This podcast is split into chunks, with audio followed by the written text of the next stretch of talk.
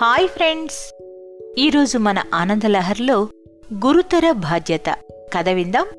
Taiwan school teacher అనే చలనచిత్ర ఇతివృత్తం ఇది ఈ చిత్రంలో ఒక బాలిక తల్లిదండ్రులతో తాను అధ్యాపక వృత్తినే చేపడతానని చెప్పింది.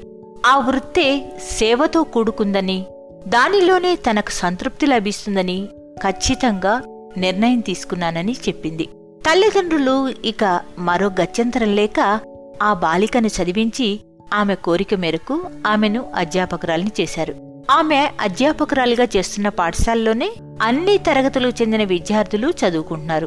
వారిలో సంపన్న కుటుంబానికి చెందిన ఒక పిల్లాడు తక్కిన అందరితో ఏదో ఒక రకంగా గొడవ పడుతూ ఉంటాడు.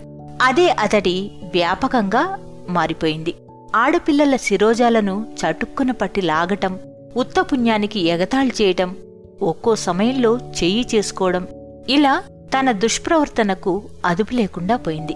అధ్యాపకురాలు అప్పుడప్పుడు ఆ ఆకతాయి పిల్లాణ్ణి హెచ్చరిస్తూ ఉండేది. కాని ఆ పిల్లవాడు ఆ హెచ్చరికలను కించితైనా లక్ష్యపెట్టేవాడు కాదు. అధ్యాపకురాలు అతని గురించి ప్రధాన ఉపాధ్యాయునికి ఫిర్యాదు చేసింది. అందుకు ఆయన ఇలా స్పందించారు. ఇతడు పెద్దింటి బిడ్డ. నువ్వు కాస్త సర్దుకుపోవాలమ్మా. అని అన్నారు. ప్రధానోపాధ్యాయుడి నుండి ఇలాంటి ప్రతిస్పందన ఆమె ఊహించలేదు. రోజురోజుకి అతడి ఆగడాలు మితిమిరిపోతున్నాయి. ఇలా ఉండగా ఒకరోజు అధ్యాపకుల సమావేశం జరిగింది.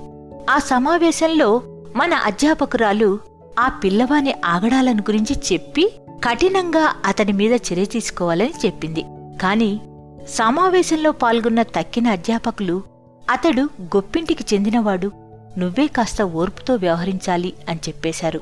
వేరే మార్గం కనపడక ఆమె రాజీనామా చేసి ప్రధానోపాధ్యాయునికి రాజీనామా లేఖ సమర్పించింది. అది చూసిన ప్రధానోపాధ్యాయుడు దానికి స్పందిస్తూ కొన్ని రోజులు కొంచెం ఓపిక పట్టు. రాబోయే తల్లిదండ్రుల అధ్యాపకుల సమావేశం తరువాత నువ్వు ఉద్యోగం మానేయొచ్చు అన్నాడు. అధ్యాపకురాలు ఇక సహించలేకపోయింది.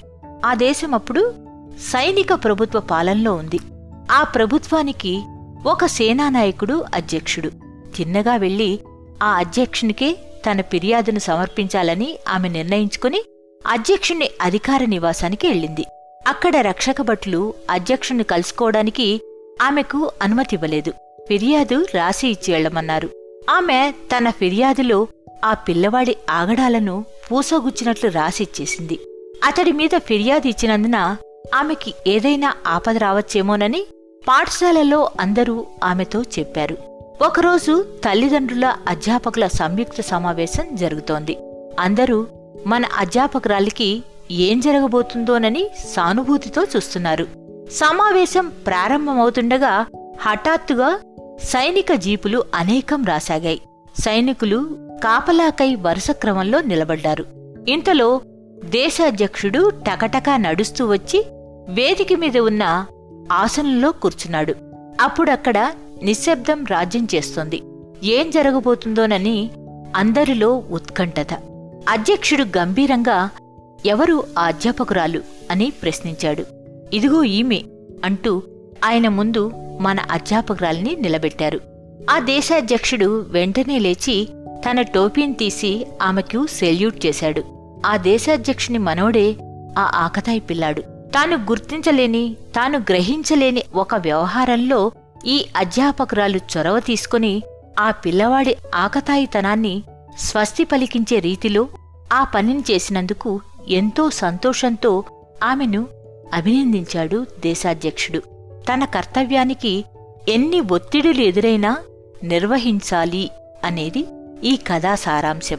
ఇలాంటి మరిన్ని మంచి మంచి కథల కోసం ఆనందలహరి పోడ్కాస్ట్ని ఫాలో అవుతారు కదూ? మరో మంచి కథతో మీ ముందుకు వస్తాను. అనురాధ తీర్థాల ఆనందలహరి పోడ్కాస్ట్లో.